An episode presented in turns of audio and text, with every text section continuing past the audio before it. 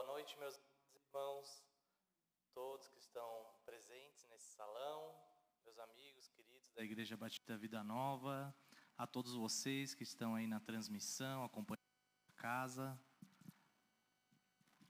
Deixa eu trocar o microfone.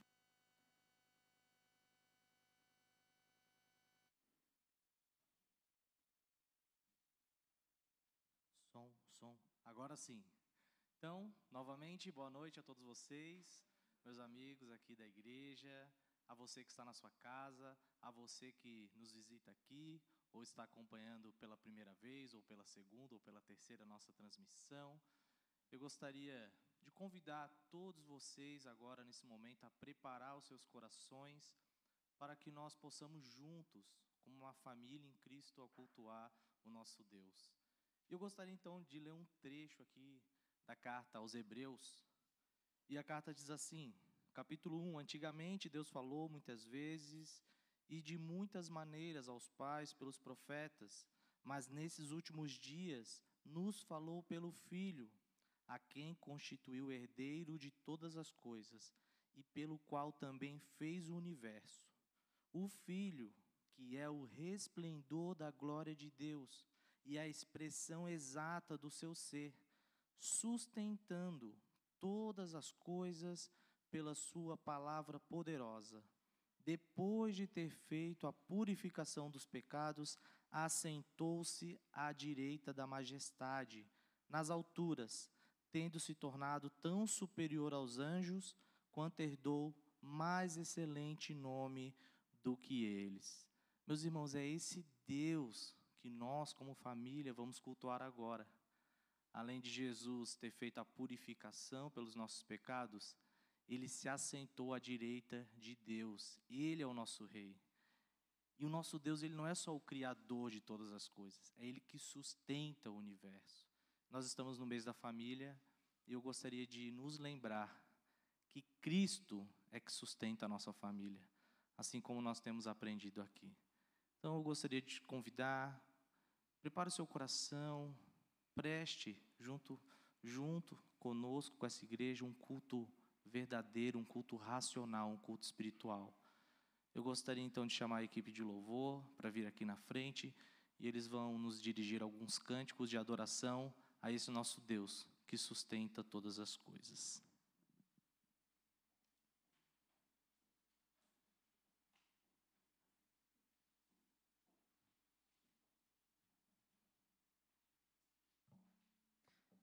Boa noite, igreja. Boa noite, os irmãos que nos acompanham desde cá, desde sua casa. Nós temos lido o Evangelho de Marcos em casa com as crianças e ah, temos ensinado para eles que a ideia do livro de Marcos é que o, o autor está querendo mostrar para nós quem é quem é Jesus, tá quem é esse cara. E a gente leu esses dias essa passagem em Marcos 4, né? Ao anoitecer, Jesus disse a seus discípulos: Vamos atravessar para o outro lado do mar. Com ele a bordo partiram e deixaram a multidão para trás, embora outros barcos os seguissem. Logo, uma forte tempestade se levantou. Começou um temporal tremendo naquela noite. As ondas arrebatavam sobre o barco que começou a encher-se de água. Jesus dormia na parte de trás do barco com a cabeça numa almofada. Os discípulos o acordaram clamando: Mestre, vamos morrer. O senhor não se importa? Jesus despertou, repreendeu o vento e disse ao mar: Silêncio, aquiete-se. De repente o vento parou e houve grande calmaria. Então Jesus lhes perguntou: Por que estão com medo? Ainda não têm fé? Apavorados, os discípulos diziam uns aos outros: Quem é esse homem? Até o vento e o mar lhe obedecem. Né? Marcos narra essa história para mostrar o poder do Senhor Jesus sobre a criação. É, a gente acabou de ver, ele é, ele é, o resplendor de Deus, né? ele era Deus entre nós, e aqui ele está mostrando uma dessas qualidades, o seu poder sobre a criação. O vento se aquete, pare, e na mesma hora o mar se faz calmo. E essa primeira canção que vamos cantar fala desse Deus maravilhoso, né? né? Até os ventos lhe obedecem, diz a letra da música. Né? Lembre desse texto quando a gente cantar. Vamos nos colocar em pé, vamos, vamos louvar ao nosso Deus.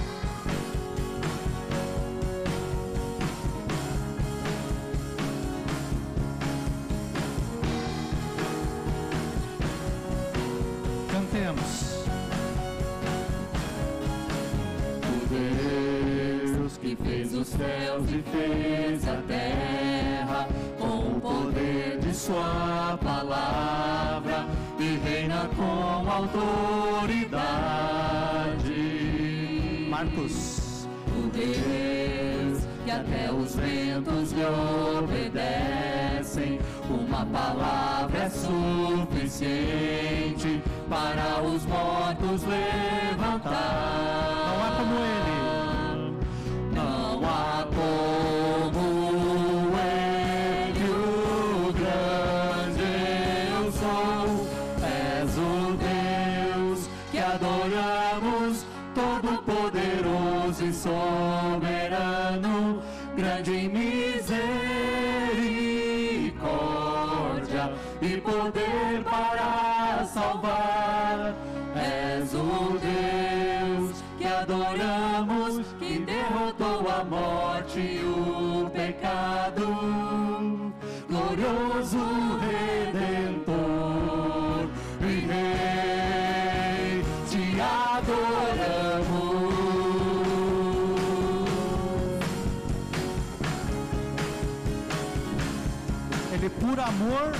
Deixou seu trono.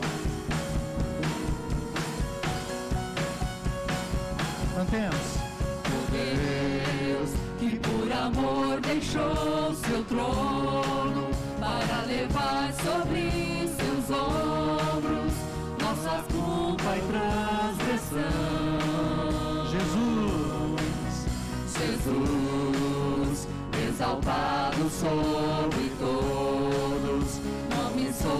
todo nome, somente nele a salvação. Não há como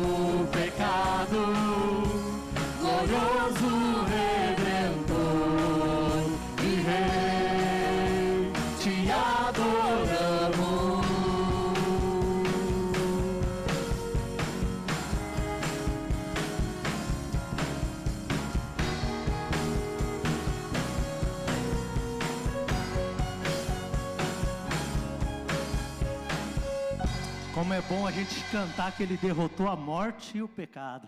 Que esperança, esperança e alegria isso nos traz, né? Ah, que Deus seja louvado. Queremos cantar agora com as crianças, queremos ter o nosso momento infantil. E ó, trouxe uma música novinha em folha para vocês, pequenos. O que é isso? Minha esposa sabotando aqui, gente. Tá rindo aqui, não pegou na câmera isso, né? Ah, Pobre Golias. Hã? Quem conhece essa? Levanta a mão. Pobre Golias. Não? Ó, viu? É nova? Para muita gente é nova. É, Essa música ela fala da vitória de Davi sobre Golias. De como um pequenininho, um jovenzinho, derrotou um gigante grandão. Vamos cantar ela, vamos, vamos lembrar dessa canção juntos. Crianças, fiquem aí em pé na sua casa, vamos tentar fazer o gestinho juntos. Vamos lá.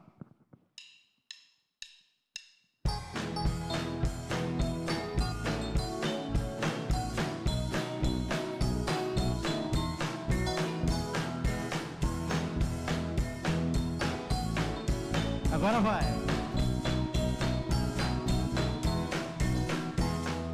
Pobre Golias pensou que era mais forte quando foi com Davizinho combater.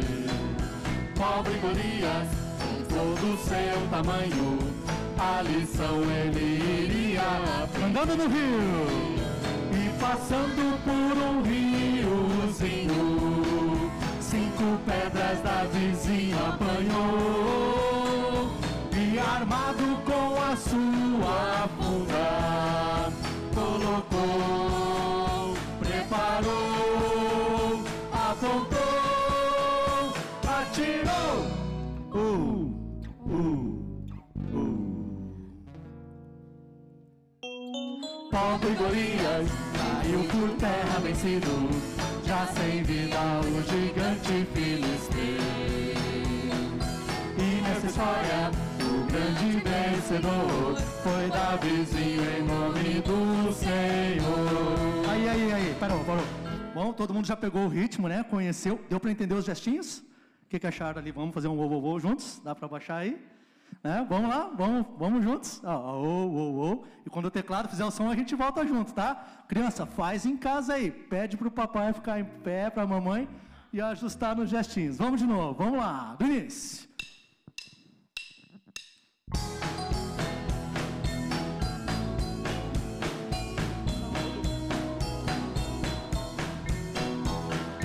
Pobre Golias pensou que era mais forte quando foi com Davizinho combater. Gestinhos.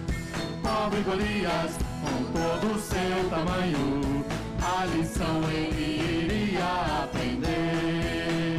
E passando por um riozinho, cinco pedras da com a sua funda, colocou, preparou, apontou, atirou. Uh, uh, uh. Pobre Golias caiu por terra vencido, já sem vida o gigante filisteu. E nessa história, o grande vencedor foi Davizinho em nome do Senhor. E passando. E passando por um riozinho, cinco pedras da vizinha apanhou. E armado com a sua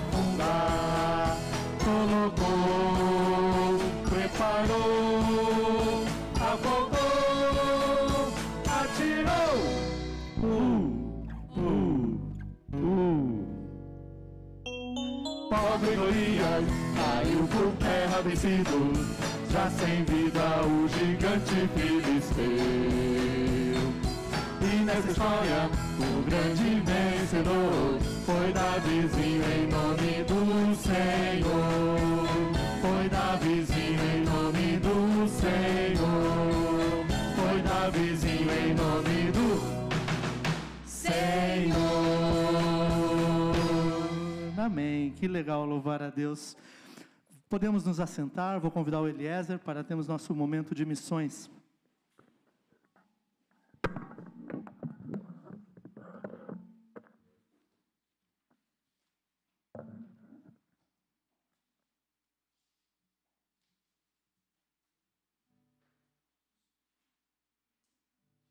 Boa noite, irmãos. Boa noite a todos que estão nos assistindo. Que Deus possa abençoar a cada um. Meus irmãos, estamos ainda em campanha de missões mundiais. É, e mais uma, uma vez nós queremos falar um pouquinho aqui de alguns projetos que a Junta de Missões Mundiais tem desenvolvido pelo mundo. Né? O nosso tema está aqui no, no slide. É, pois Deus não nos deu espírito de covardia, mas de poder, de amor e de equilíbrio. Segundo Timóteo 1, 7. Meus irmãos, dentro desse contexto, o cenário atual que nós vivemos, a pandemia, né? Nós sabemos que tem muitas pessoas que estão passando por momentos de dificuldade, enfrentando alguns desafios, com não tendo o que comer. E por esta uh, razão, uh, a Junta de Missões tem um projeto que tenta combater a fome no mundo. Né?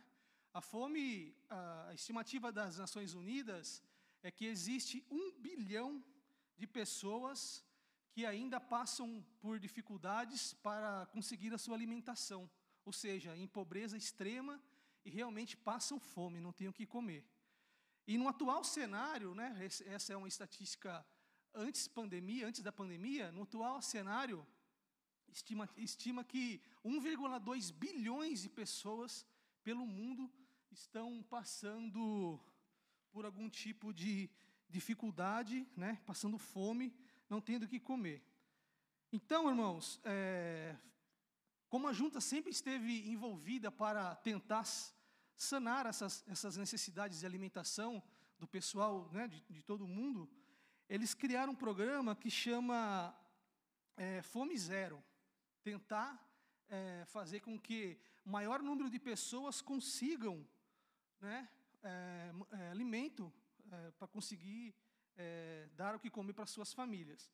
O programa A Fome no Mundo tem por objetivo sanar as dificuldades de alimentação entre os mais vulneráveis, por meio de doação de cestas básicas.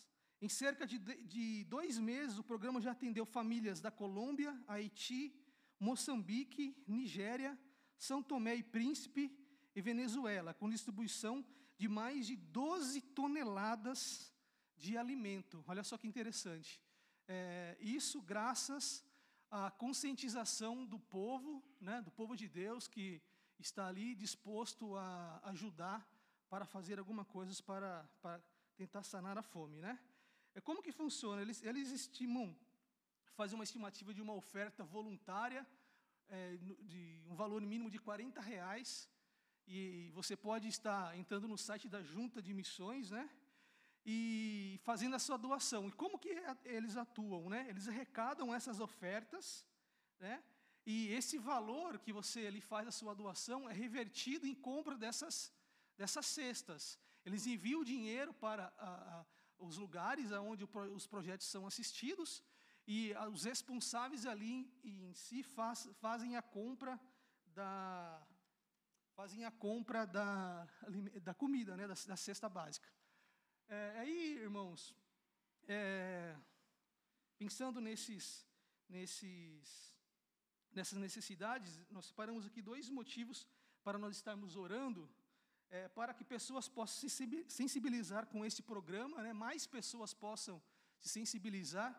É, nós sabemos que no atual cenário está bastante complicado para as pessoas né, conseguir alimentação. Muitas famílias né, precisando, antes da pandemia já precisavam, depois da pandemia a coisa ficou pior, né? E para que Deus continue protegendo, ajudando esses povos menos favorecidos, né?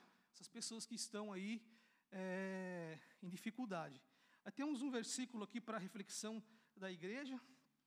Pois eu tive fome e vocês me deram de comer. Tive sede e vocês me deram de beber. Fui estrangeiro e vocês me acolheram. É, Evangelho de Mateus, capítulo 25, 35. Amém, irmãos? Vamos orar por esse, por esse projeto? Senhor Deus, nesse momento, ó Pai, apresentamos a Ti é, esses projetos que acabamos de falar aqui, Senhor, que a Junta de Missões Mundiais tem desenvolvido para atentar, ó Pai, de, de uma certa forma, sanar as dificuldades que famílias estão enfrentando no mundo todo, Senhor. Pai amado, nós te pedimos que o Senhor possa é, continuar abençoando aquelas pessoas que estão é, colaborando, fazendo a sua doação, e que o Senhor possa também, ó Pai, é, através do teu poder, sensibilizar mais pessoas e eles venham conscientizar e fazer e procurar doar, contribuir para que possamos juntos, numa grande força, ajudar, Senhor, a combater essa, esse problema de fome, Senhor, que vem afetando todos os lugares do mundo. Nós pedimos a Ti, Senhor, te louvamos em nome de Cristo Jesus. Amém.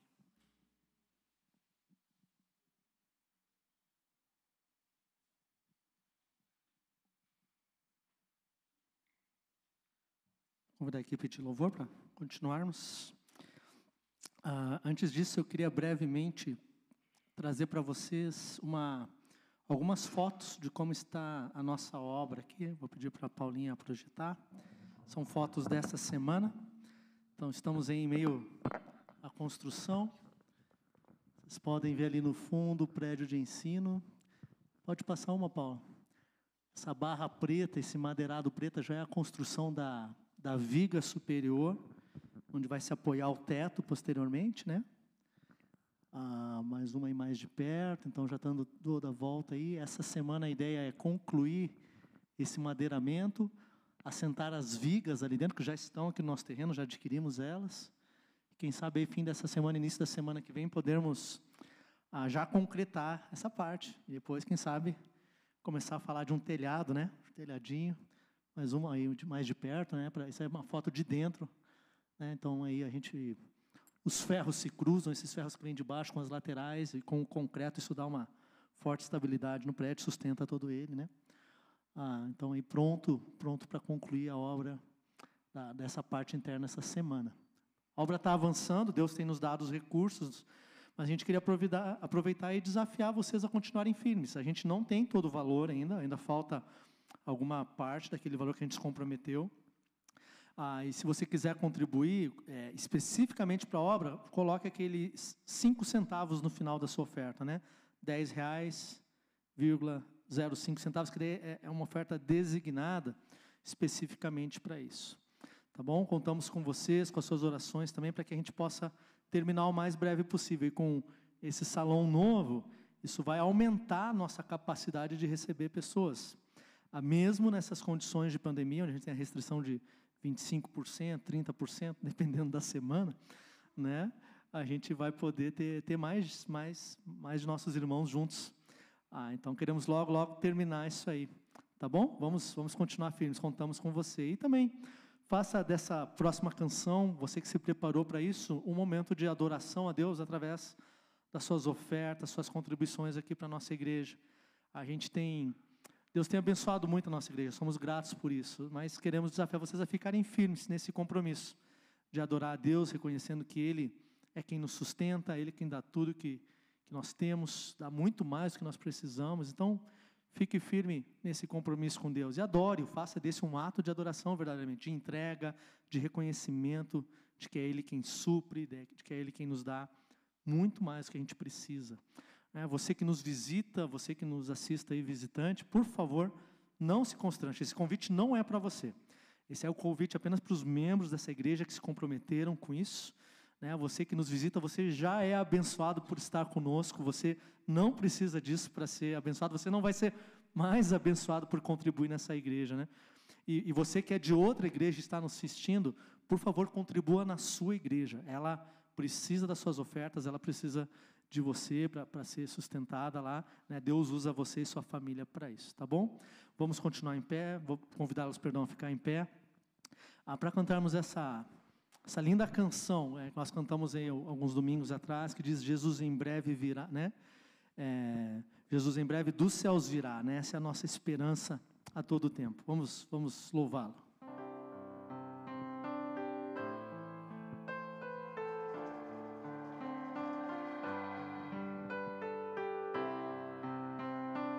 Os homens começam e as mulheres seguem.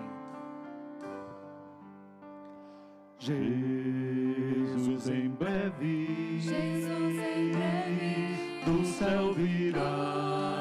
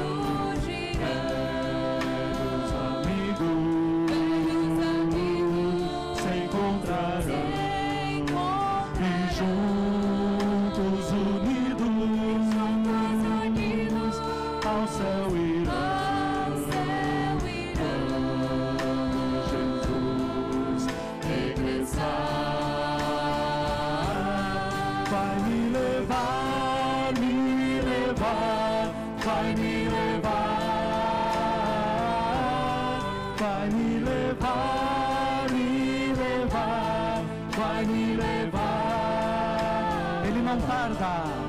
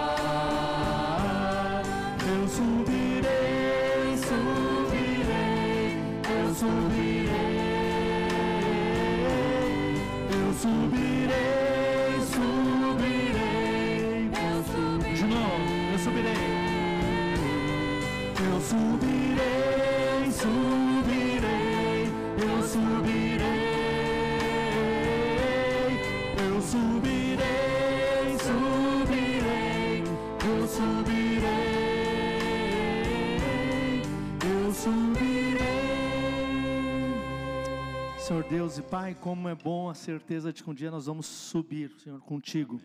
de que o Senhor nos buscará e que paz, que tranquilidade isso nos traz. Meio nas maiores tormentas, nas maiores dificuldades, a certeza da tua volta, Senhor, nos, nos traz luz, nos traz esperança, oh, Pai. Te louvamos por isso, te louvamos pelo sustento que tu és na nossa vida.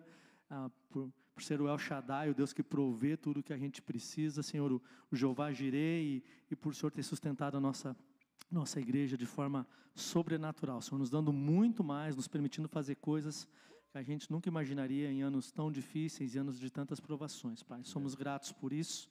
Ai, pedimos tua bênção, tua presença conosco aqui, tua mão sobre nós em todo o restante desse culto. Oramos assim no nome do Senhor Jesus. Amém. Podeis assentar. Vou convidar o Jonas.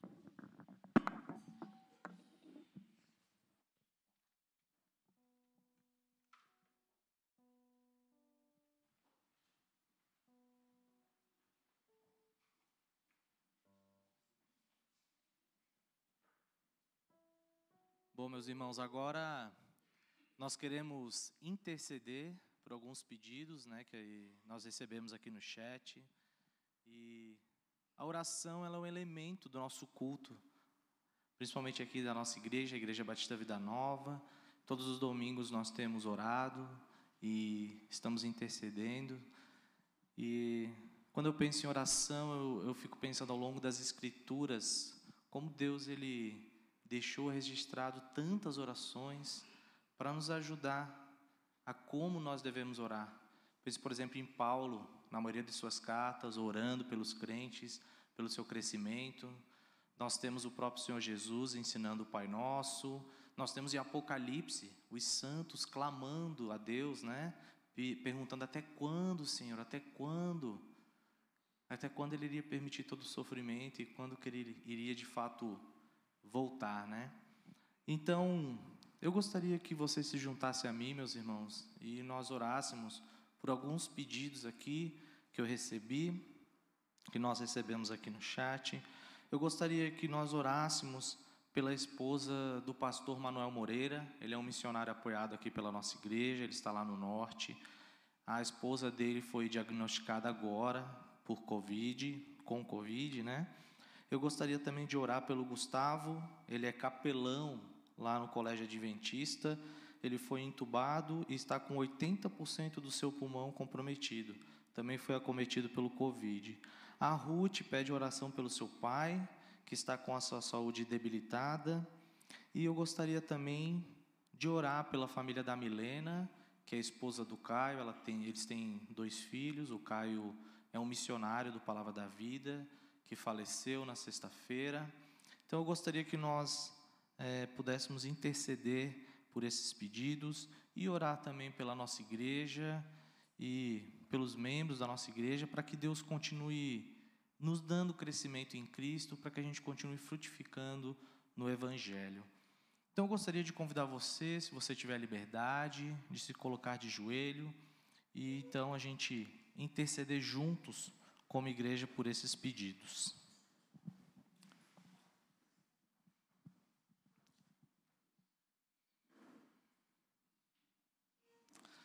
Pai, nós queremos nos colocar diante do teu trono de graça, que por meio do teu filho, nosso Senhor Jesus Cristo, nós temos acesso em espírito.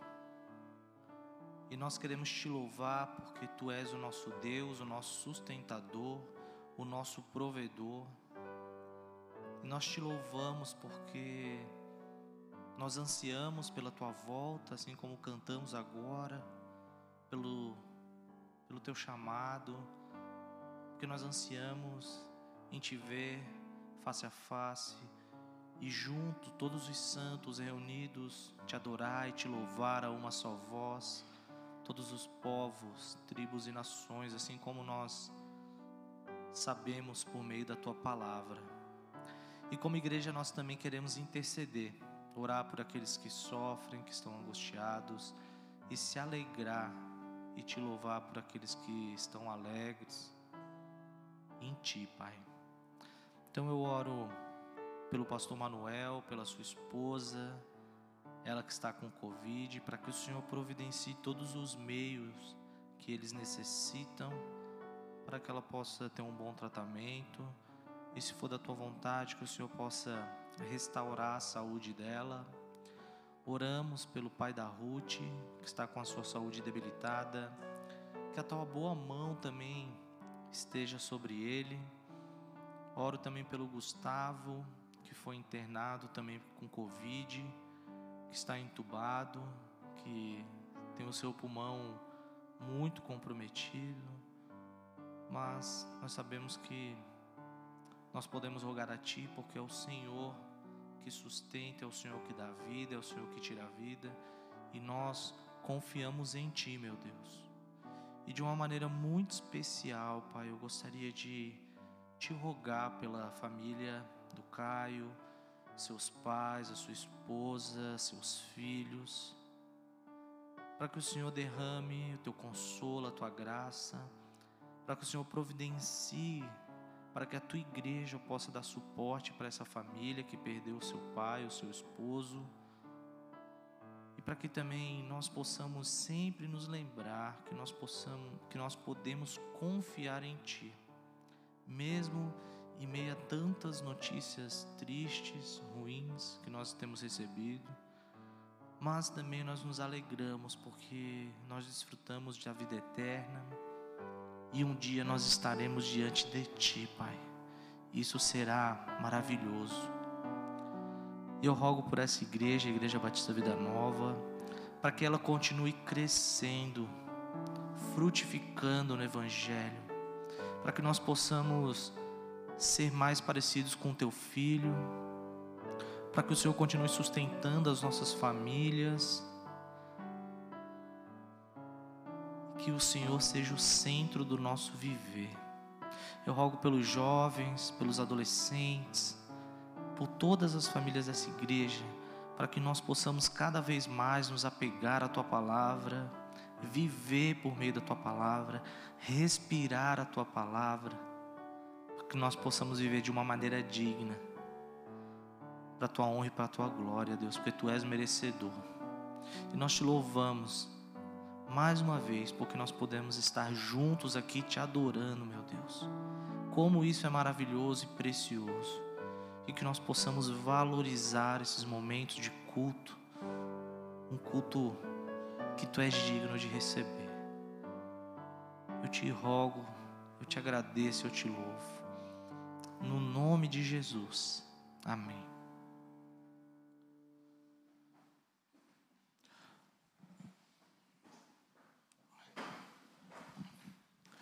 Bom, irmãos, é, esse mês é o mês da família e alguns domingos, algumas famílias têm vindo aqui, nos levado alguns, no, nos trouxendo alguns cânticos.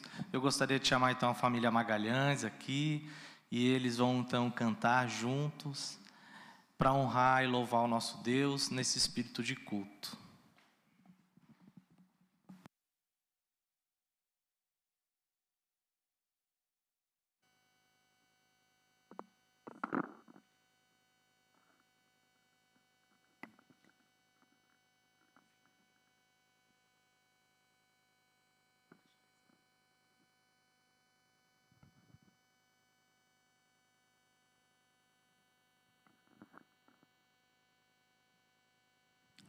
Boa noite, irmãos. É, só queria ler um versículo antes, que está lá em Josué 24,15. Porém, se vos parece mal aos vossos olhos é, servir ao Senhor, escolhei hoje a quem servais. Se aos deuses a quem serviram vos, aos vossos pais, que estavam além do rio, ou aos deuses dos amorreus, em cuja terra habitais.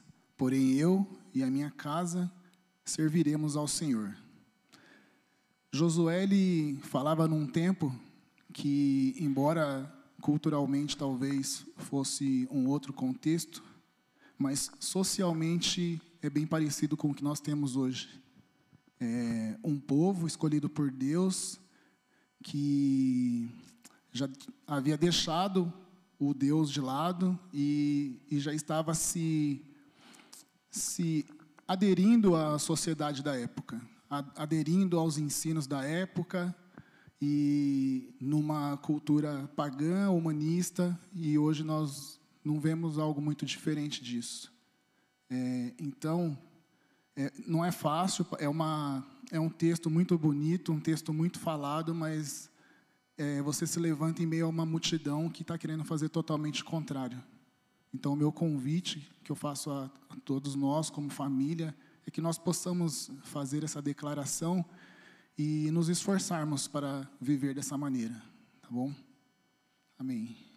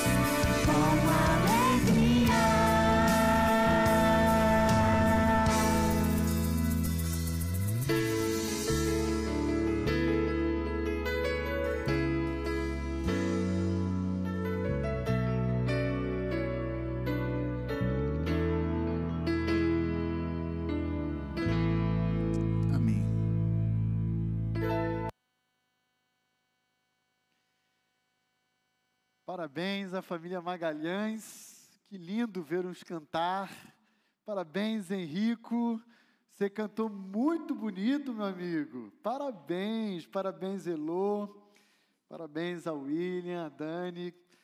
Queridos, é, é bom demais vermos as nossas famílias voltando-se para Cristo Jesus e aprendendo tudo aquilo que Ele tem a nos oferecer por meio da Sua palavra.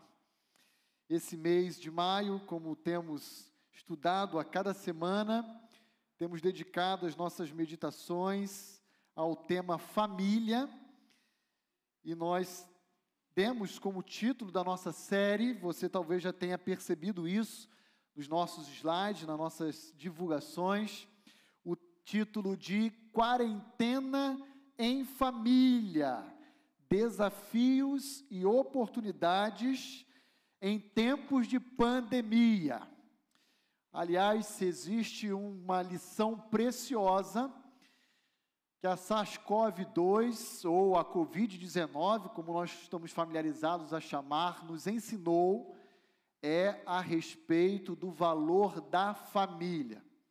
Isso porque, de forma repentina, e eu diria até mesmo abrupta, todas as famílias do mundo se viram enclausuradas debaixo do mesmo teto, 24 horas por dia, sete dias por semana, durante semanas, tendo que compartilhar o mesmo ambiente diariamente.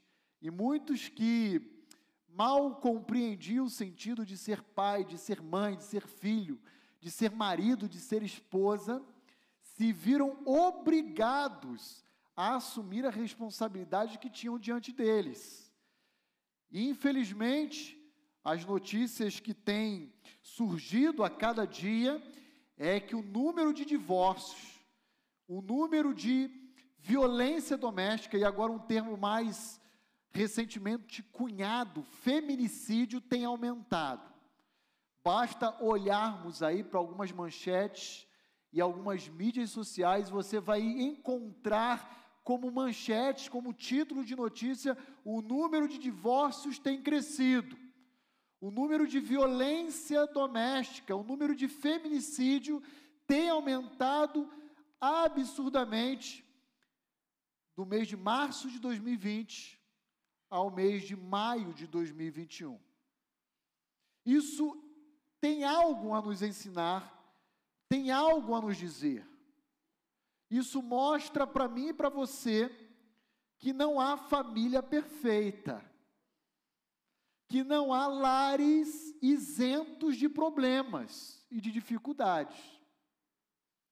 E exatamente a diferença que vai existir nos diferentes lares é em relação à maneira como cada lar, cada família lida com os seus conflitos. O momento que temos vivido, temos experimentado, nos oferece uma reflexão. E que reflexão é essa? Como nós estamos lidando com os conflitos familiares. Temos que aprender, à luz da palavra de Deus, a lidar com o conflito nos nossos lares. Desde que o pecado entrou no mundo, em Gênesis capítulo 3, e as famílias da terra foram colocadas para fora do Éden, todos nós temos que lidar com conflitos familiares. No capítulo seguinte, a queda, Gênesis capítulo 4, já vemos um grande embate entre dois irmãos, Caim e Abel. Com a presença do mal no universo, Caim, a sangue frio, premeditou o próprio assassinato do seu irmão. Eis um conflito familiar. Se nós avançarmos um pouco mais para Gênesis 25, nós vamos encontrar Rebeca angustiada, porque dentro dela gerando em seu ventre um, gêmeos, dois filhos, já estavam em lutas. Você lembra desse texto lá em Gênesis 25? Esaú e Jacó já estavam travando um duelo dentro do ventre da sua mãe. Um pouco mais adiante, nós vamos encontrar a trama de dez irmãos contra José. E não apenas contra José, mas contra também o seu pai, Jacó. E eles, no primeiro momento, atentam contra a vida e a integridade física de José, mas Rubem o protege, então ele é vendido para uma caravana que vai levá-lo ao Egito e ali então revender, revendê-lo. Todas as famílias possuem dilemas, desafios. Todas as famílias têm problemas. E nós precisamos aprender a lidar com a resolução de conflitos nos lares. A Bíblia, ela possui uma imensidão de conselhos em termos de conflito. A Bíblia nos ensina a reconhecermos a nossa parcela de contribuição em cada conflito existente, sendo humildes, lidando desarmado. A Bíblia nos ensina também a oferecer perdão como expressão de um amor incondicional. A Bíblia nos orienta a exercermos domínio próprio, a exercermos temperança, um fruto do Espírito que muitas vezes é desconsiderado pela maioria dos cristãos. A Bíblia nos ensina a exercermos um papel de pacificador. Não existem famílias isentas de problemas. Na verdade, se eu pudesse definir família assim, genericamente eu diria que família é o somatório de pecadores que estão vinculados, unidos por um elo afetivo ou biológico sanguíneo. E que, se não fosse pela intervenção divina, se autodestruiria porque a reunião de pecadores necessariamente vai culminar em conflitos. E na noite de hoje, então, eu queria convidar você a meditar comigo a respeito de como os colocamos, eu e você, nos nossos lares, esses princípios, esses conselhos de Deus para a resolução de conflitos nos lares, a partir do exemplo de uma família da nação de Israel. Talvez uma das famílias mais proeminentes na história de Israel, a família de Davi. Eu me refiro ao conflito que Davi teve que uh, lidar com o seu filho Absalão. E eu queria convidar a todos, então, a abrirem comigo suas Bíblias no Salmo terceiro, Salmo de Davi. E se você observar aí comigo, no cabeçalho, no caput desse salmo, provavelmente você vai encontrar uma declaração do contexto em que esse salmo ele foi redigido, ele foi produzido, ele foi elaborado. E o contexto não é outro senão o de fuga de Davi em relação a Absalão. Absalão tenta destronar Davi e tenta matar o seu próprio pai. Acompanhe comigo a leitura do Salmo terceiro, que diz o seguinte: Senhor, como tem crescido o número dos meus adversários. São numerosos os que se levantam contra mim. São muitos os que dizem de mim: não há em Deus salvação para ele, para Davi. Versículo 3: Porém tu, Senhor, tu és o meu escudo, és a minha glória, e o que exaltas a minha cabeça. Com a minha voz eu clamo ao Senhor, e ele do seu santo monte me responde. Deito-me e pego no sono. Acordo, porque o Senhor que me sustenta.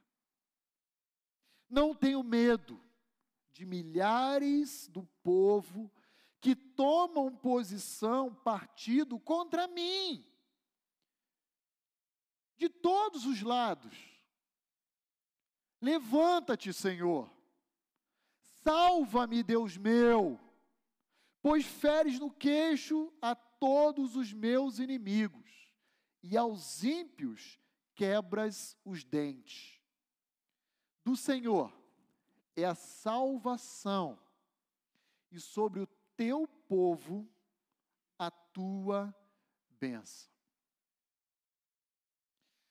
Como acabamos de ler e observar, este salmo é um salmo classificado por nós como um salmo de lamento individual.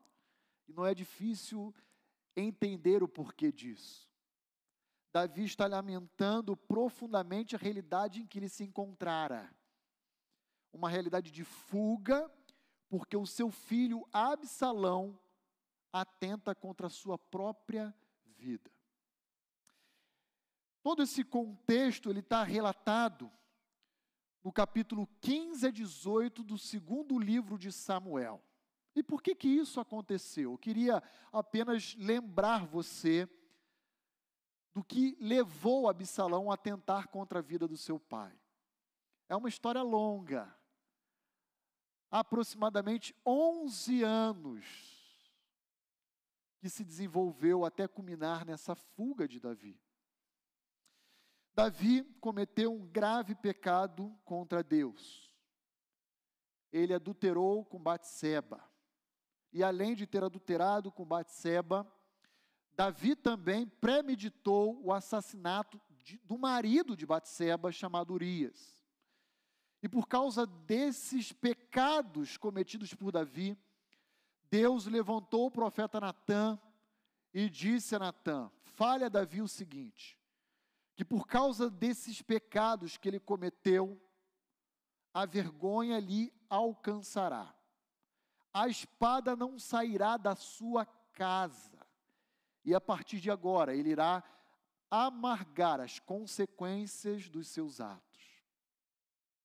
Pastor, Deus perdoou Davi? Perdoou. Mas as consequências dos seus atos permaneceram. Muito bem, Batseba, dali a algum tempo, deu à luz ao seu filho, que veio a óbito. Como expressão do juízo de Deus sobre a sua casa.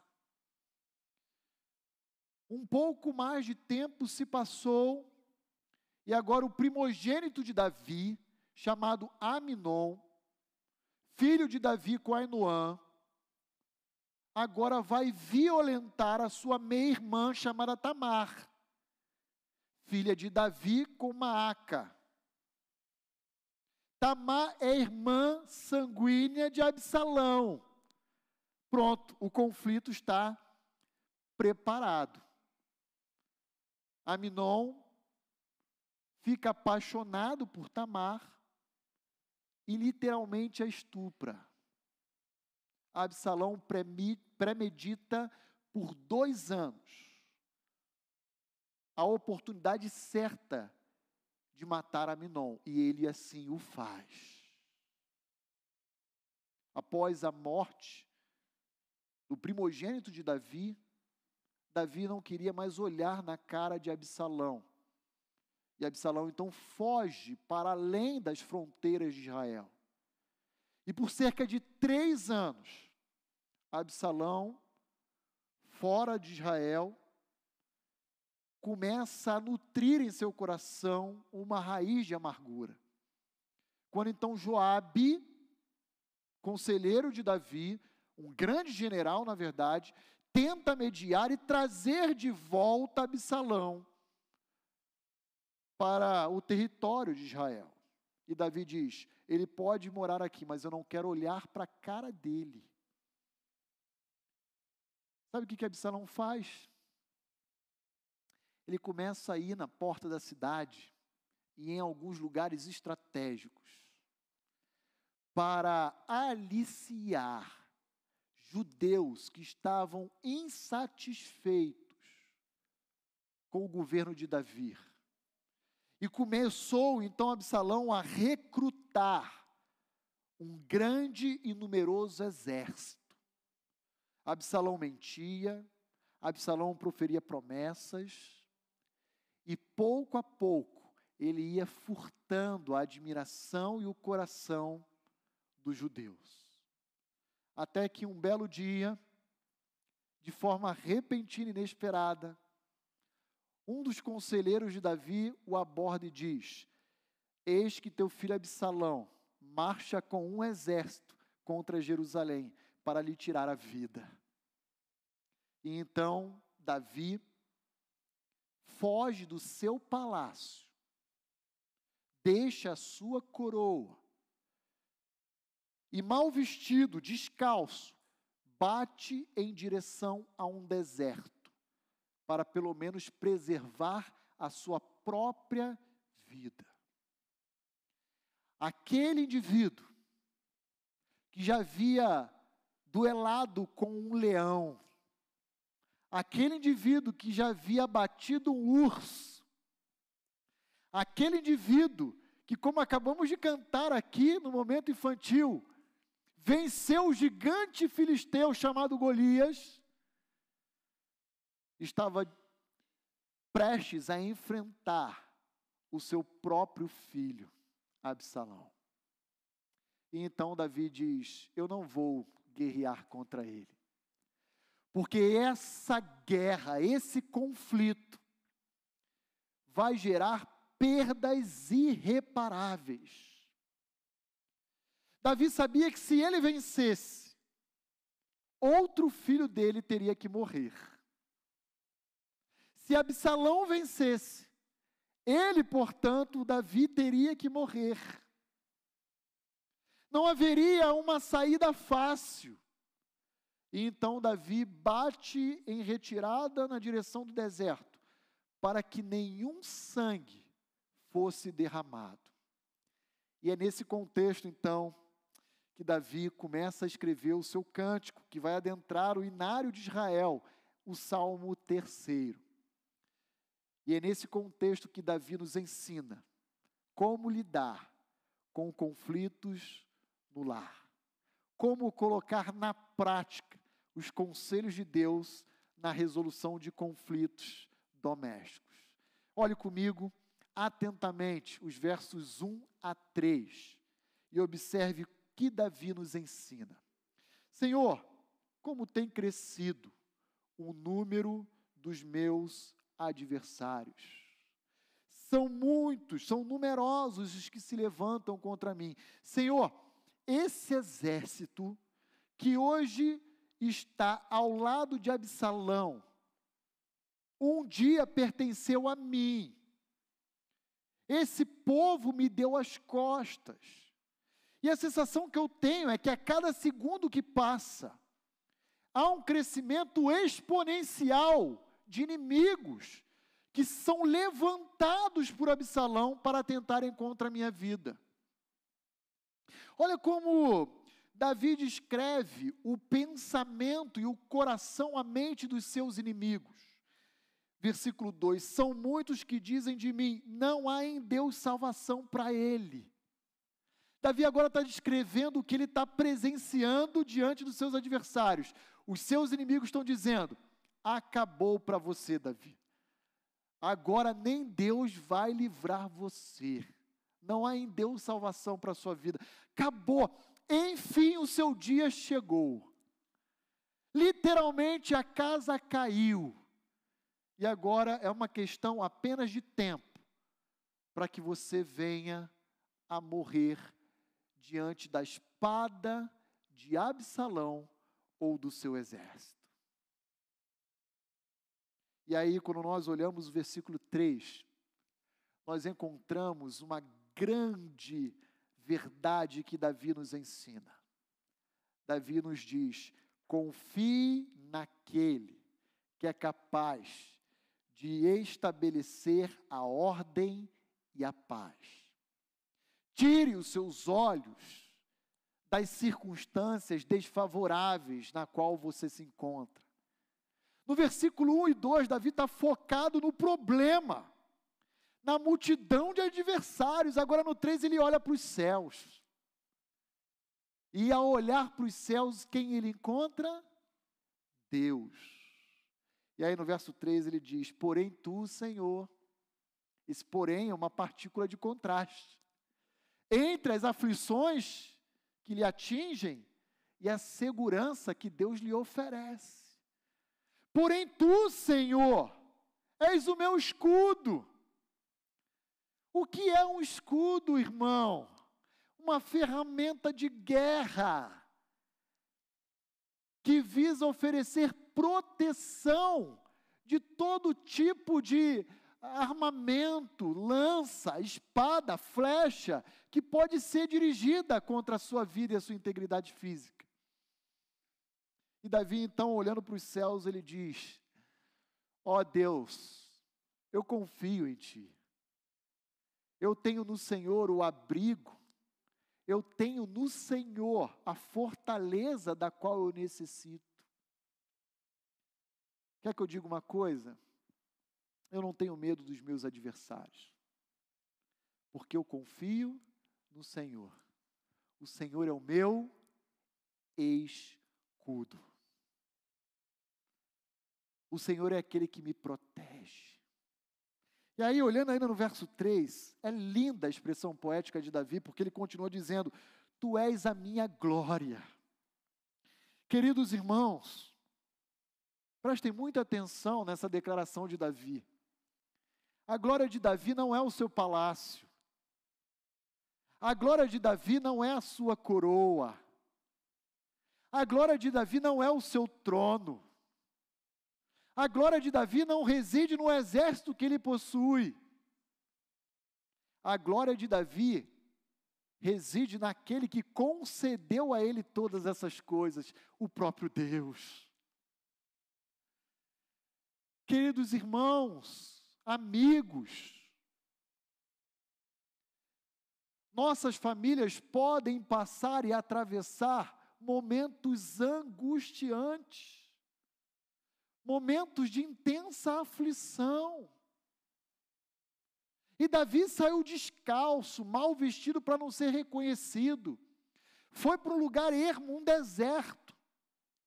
Mas ele foi acompanhado da sua glória de Deus. Eu queria dizer uma coisa para vocês que me ouvem. Não importa o tamanho das dificuldades, as aflições familiares que podem nos alcançar.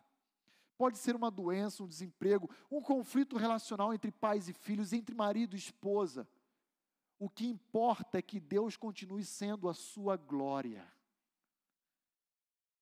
Deus continue sendo aquele que sustenta e provê a você todas as coisas. É assim que ele termina o verso 3 dizendo: Tu, que és a minha glória, também é aquele que exalta a minha cabeça.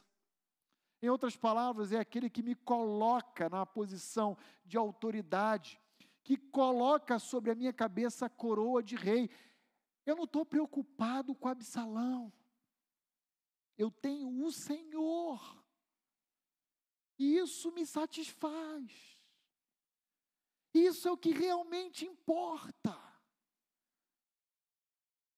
Tronos passarão, palácios um dia irão desmoronar, exércitos irão cair, mas eu tenho o Senhor, que é o meu escudo. Irmãos, eu conheço casos extremamente tristes tristes de conflitos familiares. Conheço e vem à mente aqui agora, nesse exato momento, duas famílias próximas a mim, muito queridas, em que, por uma questão de negócios familiares, baseado em vínculo de confiança, entes da própria família agiram com desonestidade, passando a perna no outro. Resultado: divisão de família, sogro com genro, mãe com filha, indo culminar em tribunais humanos, com ações judiciais, passando pelo caminho da delegacia, para a realização de boletim de ocorrência. E o que falar, por exemplo, de quando alguém muito querido da família vem a óbito e começa então todo o processo de inventário com a famosa partilha de bens.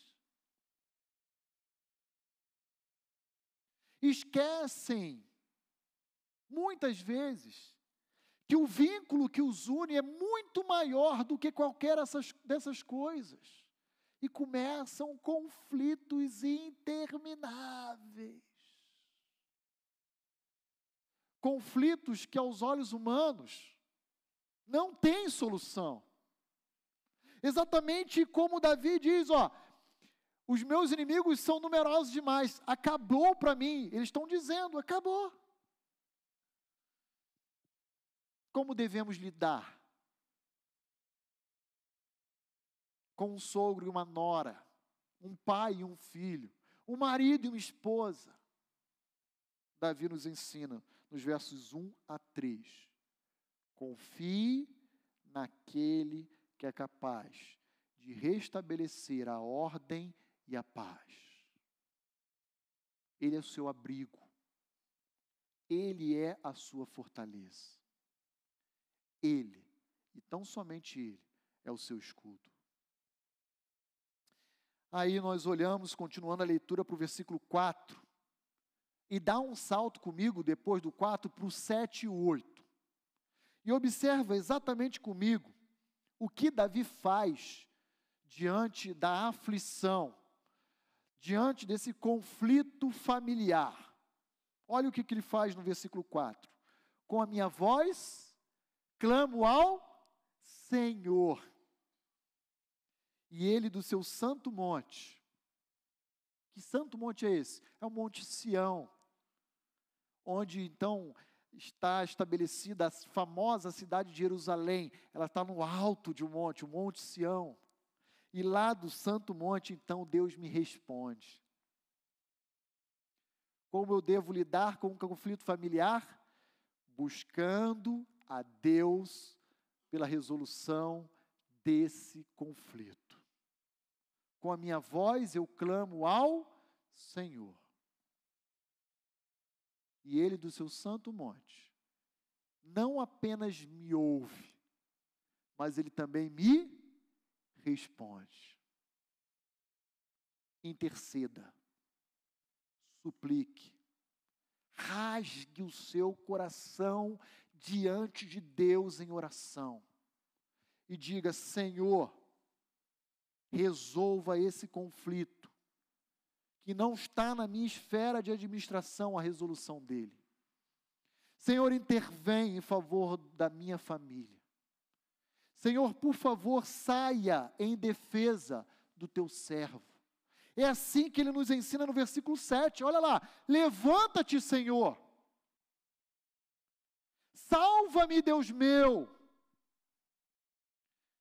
Davi suplica a Deus por uma atitude de intervenção imediata, enérgica, cirúrgica. E olha como ele continua dizendo no versículo 7: ele trata os seus inimigos como se eles fossem feras selvagens. E ele agora roga a Deus com uma expressão imprecatória.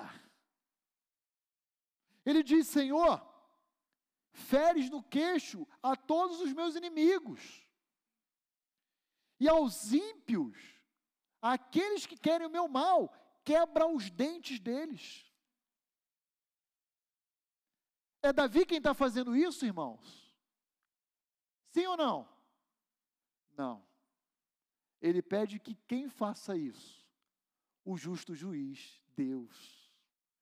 Ele confia sua causa a Deus. Ele não revida. Ele sabe que ele é objeto do ódio do próprio filho, do desejo mortal de vê-lo morto. E então ele suplica a Deus, ele fala: Senhor, eis aqui a minha causa. Aqueles que gostam de acompanhar canais, né, ah, sobre a África, os animais. Eu gosto muito de assistir alguns episódios inclusive da Netflix, com meu filho e com a minha filha. E esses canais nos revelam que a força das feras selvagens não está na sua pata nem no seu peso. Onde é que está a força dos animais selváticos? Do leão, a, sei lá, hipopótamo, rinoceronte, na sua mandíbula. Você já percebeu isso? Está na sua bocanhada.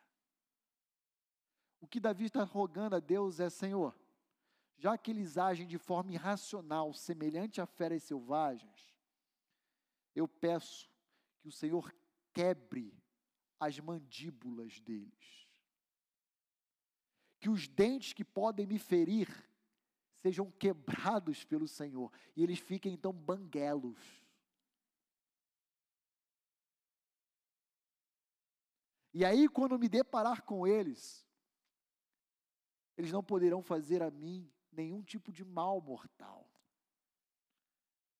Porque não terão força na sua mandíbula, na, nos seus queixos, na sua mordidura, né? E nem dentes para cravar em minhas carnes. Senhor, eu te peço por isso. Observe, Davi não está pedindo pela morte dos seus adversários, até porque ele sabe que o seu principal adversário nesse conflito, quem é? É o seu filho. E tem mais, versículo 8. Ele continua dizendo: Do Senhor é a salvação. Não apenas uma salvação circunstancial, mas uma salvação final, porque Jonas, capítulo 2, ele vai usar inclusive desse cântico para dizer que o Senhor, ao Senhor pertence a salvação do homem. Jonas 2:10. Deus é o único que pode nos libertar e trazer alívio, conciliação ao meio à aflição e ao sofrimento. Mas lembre-se, Davi também intercede, na parte B do verso 8, pela sua nação, pelo seu povo. Que povo é esse? é o povo que lhe deu as costas. É o povo que no verso 1 cresceu numerosamente na posição adversária a Davi. É o povo que no verso 2 zomba de Davi dizendo: acabou para você, você está morto. É o povo que no versículo 6 se levanta aos milhares contra Davi. E o que, que nós aprendemos aqui então? com essa oração de Davi no versículo 8: E sobre o teu povo a tua bênção.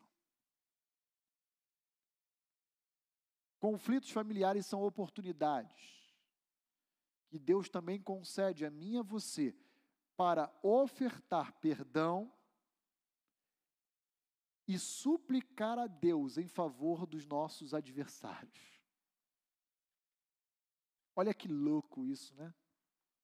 Olha como isso fere a mente do mundo, que diz olho por olho, dente por dente. Lei de italião. Levou, tomou. Bateu, levou. E é assim, não tem conversa. Davi encerra o seu cântico com uma oração, dizendo: O Senhor é quem me salva, mas eu ainda te peço algo mais abençoa esse povo. Esse que foi aliciado, esse que Absalão mentiu e manipulou, abençoa esse povo. Esse povo é teu, Senhor. Oh, irmãos, que coração. Oh, Davi, tu me humilha, Davi. Tu me humilha. Tu me humilha porque você sabe que aqueles que um dia estiveram te apoiando agora estão te ferindo pelas costas e querem o seu mal, e ainda assim você intercede a Deus por eles. Busque a Deus, busque a Deus pela resolução dos conflitos. Ore pelos que lhes fazem mal. Não guarde ressentimento. raiz de amargura, rancor. Perdoe. Eis um exercício de piedade. Orar suplicando a Deus pela bênção daqueles que lhe ferem. Pode escrever isso aí. E verás como difícil é. Mas ainda quero caminhar olhando para os versos 5 e 6, que nós saltamos, né? nós pulamos esse verso.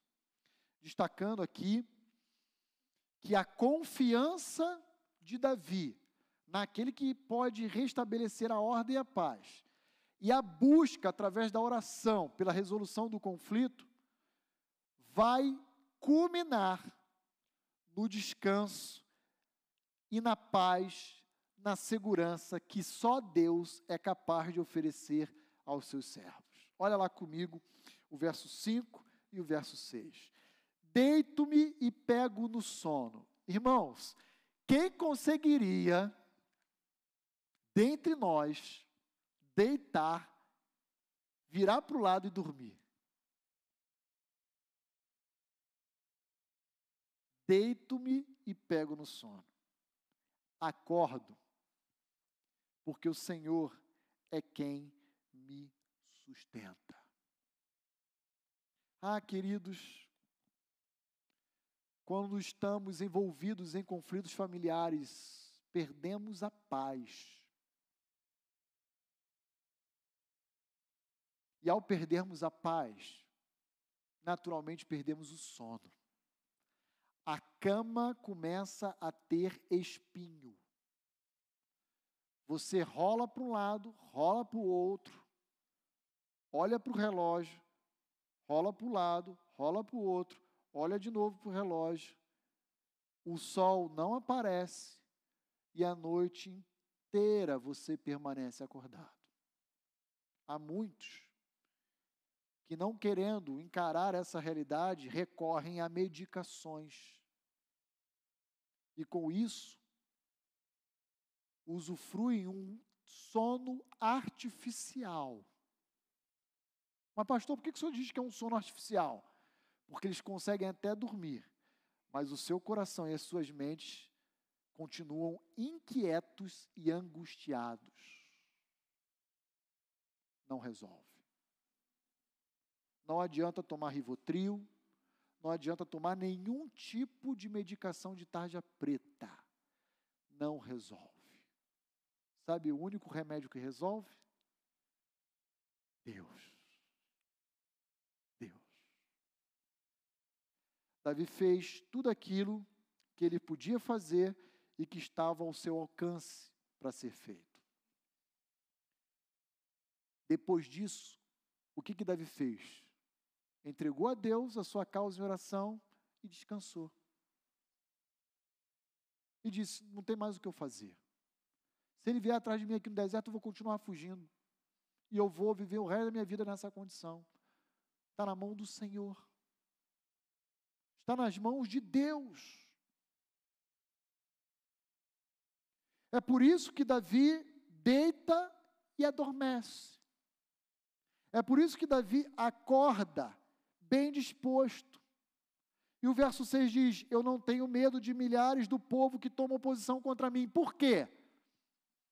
Porque Davi tem a plena consciência de que a sua vida não está na mão dos seus adversários, e sim nas mãos de Deus. Davi tem a perfeita consciência de que os seus adversários seriam apenas instrumentos nas mãos de Deus para lhe fustigar, para lhe tirar a paz. Mas, em última instância, a sua vida não estava na mão de Absalão, nem do seu exército. Estava na mão de Deus e Davi tinha plena consciência dessa verdade. Nossa vida não está na mão dos nossos filhos, na mão dos nossos pais, dos nossos irmãos, dos nossos avós, sogros, tios, primos, parentes, chefes de trabalho. Nossa vida está na mão do nosso Deus. E muitos que dormem querem nunca mais acordar. Essa é a realidade. E para alguns desses, infelizmente, isso acontece. Porque tentando fugir da realidade, praticam suicídio. Davi nos ensina a descansar na paz e na segurança que Deus nos oferece. Como devemos então lidar com os conflitos familiares? Não tenha medo. Deus é o nosso escudo.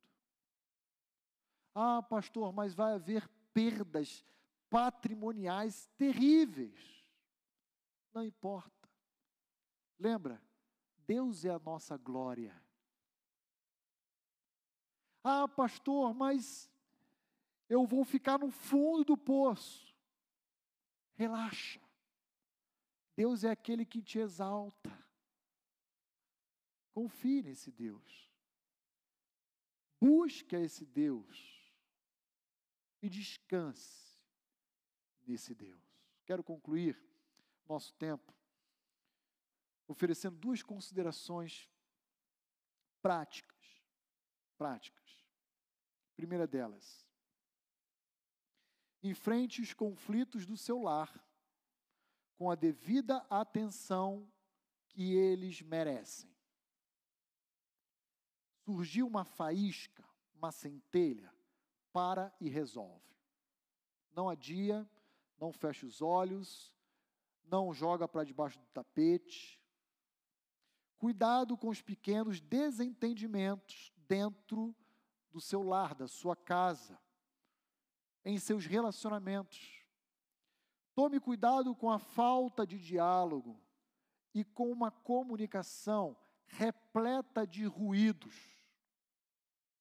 Não permita com que decepções, frustrações, indiferenças venham a nutrir uma raiz de amargura. Resolva os problemas, todos eles, que existem dentro do seu lar de forma enérgica e imediata. Haja, se possível, preventivamente, para que lágrimas não sejam derramadas. O caminho da prevenção sempre é melhor e superior ao da reação. Haja. Não reaja. Nossas reações tendem a estar contaminadas pela corrupção do nosso coração, pela busca de um senso de justiça própria, de revanchismo, de vingança. Segunda e última consideração.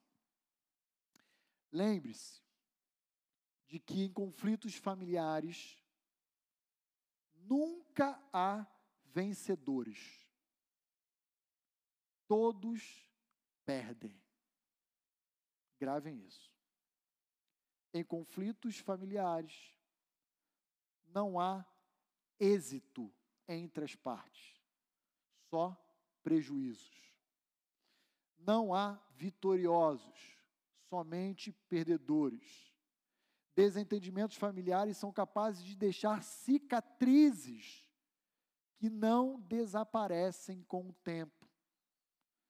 Dores infindáveis que nunca terminam e lágrimas que jamais cessam. Conflito familiar não tem um vencedor. Todos perdem. Davi já havia matado um leão, Davi já havia matado o urso, Davi já havia matado Golias. Mas Davi percebeu que a luta dentro do seu lar, da sua casa, só traria para ele maior angústia e aflição, ainda que ele saísse vencedor dela. Vamos orar? Senhor, nós nos achegamos a Ti nesse momento, reconhecendo que todos nós somos pecadores. E como tais, não há em nós, em nenhum de nós, a capacidade de resolvermos os nossos problemas da forma adequada, sem a sua intervenção. Não há lares isentos de problemas ou conflitos. Todos nós necessitamos da tua intervenção e da tua graça.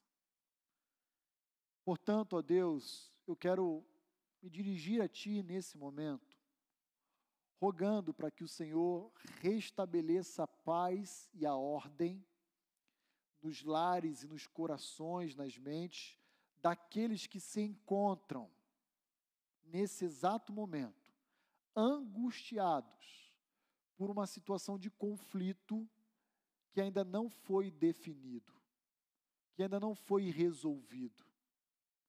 Pai, por favor, traz humildade, sensatez, arrependimento, para que a paz e a reconstrução dos relacionamentos se tornem uma realidade. Senhor, queremos colocar em prática o que o Salmo 3 nos oferece, à luz do exemplo de Davi.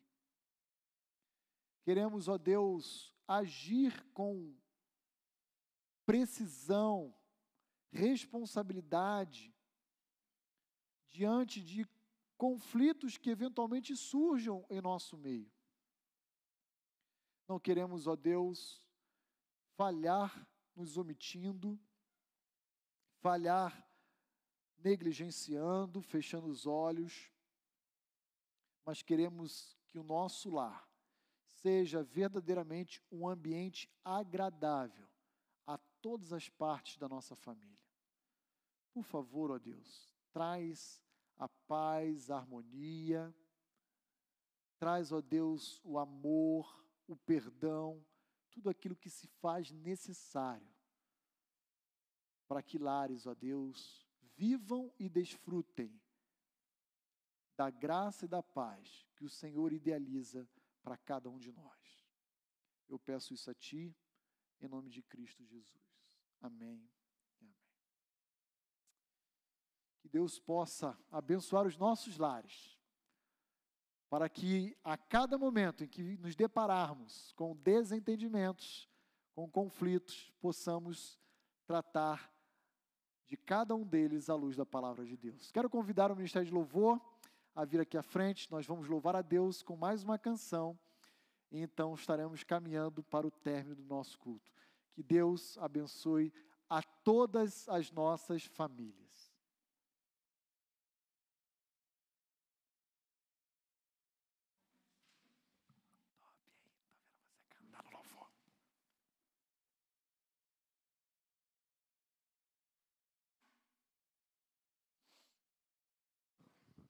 Vamos nos colocar em pé, vamos cantar essa canção que traz as palavras de Josué.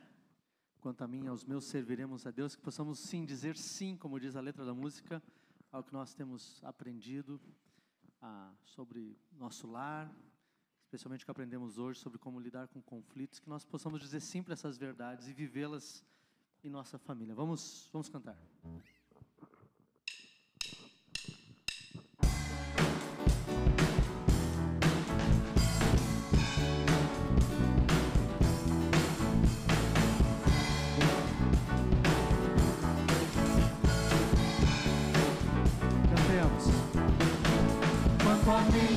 Aos meus, serviremos a Deus.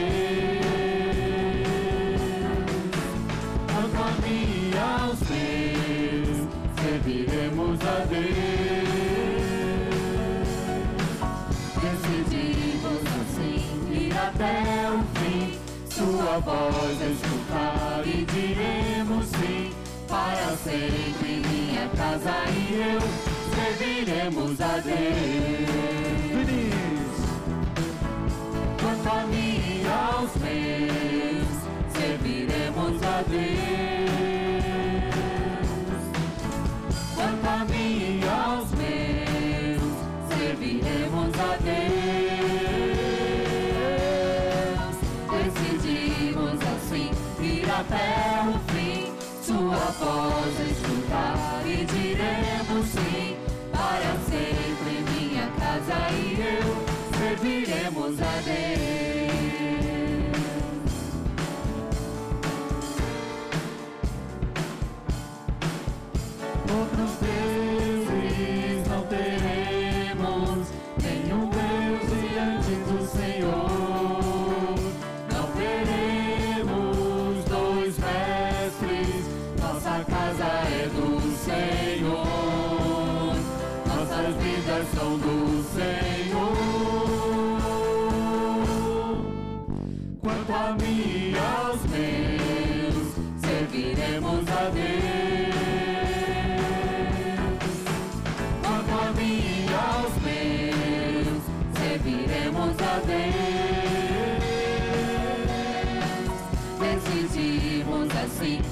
Até o fim, sua voz escutar e diremos sim.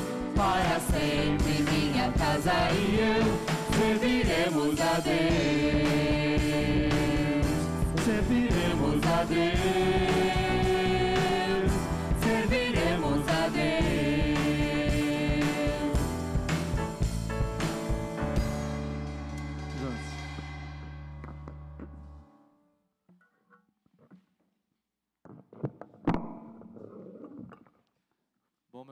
Irmãos, estamos nos encaminhando para o fim desse culto.